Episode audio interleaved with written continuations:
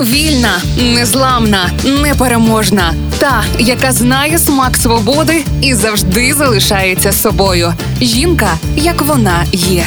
Про жінок, які змінили хід історії програмі Ольги Телипської на Радіо Перше. Майже 70 років тому Меггі Сміт обрала шлях актриси і зіграла за цей час понад 100 яскравих різнопланових ролей, досягла успіху в театрі, була улюбленицею багатьох режисерів, отримала два Оскари, але більшість глядачів дізнались про неї лише після зйомок у Гаррі Поттері в образі мудрої чарівниці Мінерви МакГонеган та графині Гретхем в аббатстві Даунтон. Її повне ім'я Маргарет Наталі Сміт. Народилась вона 28 грудня 1934 року у східному передмісті Лондона. З дитинства мріяла про театр, але батьки її захоплення не поділяли. Мати взагалі сумнівалась, що з таким обличчям донька може стати актрисою. Але дівчинка була наполегливою. У 17 років вона вирушила вивчати акторську майстерність і вже за рік дебютувала на великій сцені. Її першою роботою стала роль Віоли у шекспірівській «12-й ночі. Меггі Сміт розпочала кар'єру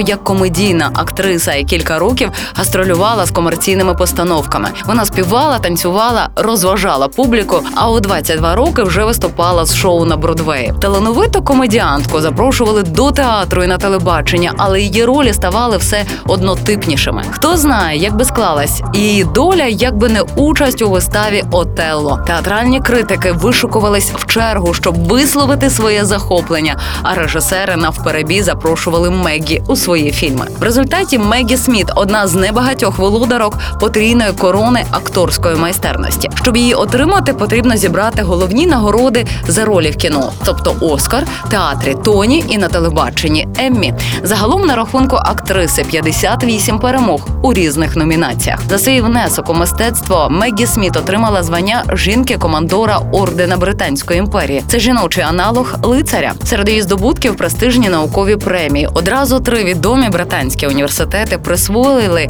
їй звання почесного доктора літератури. І це при тому, що Меггі Сміт не має ніякої освіти, крім театральної школи. Режисер Алан Беннет говорив про Меггі Сміт так: найприголомшливіша річ це те, як Мегі може перейти від комедії до трагедії просто в одне речення з крихітною зміною інтонації голосу. Вона може змусити публіку ридати від сміху.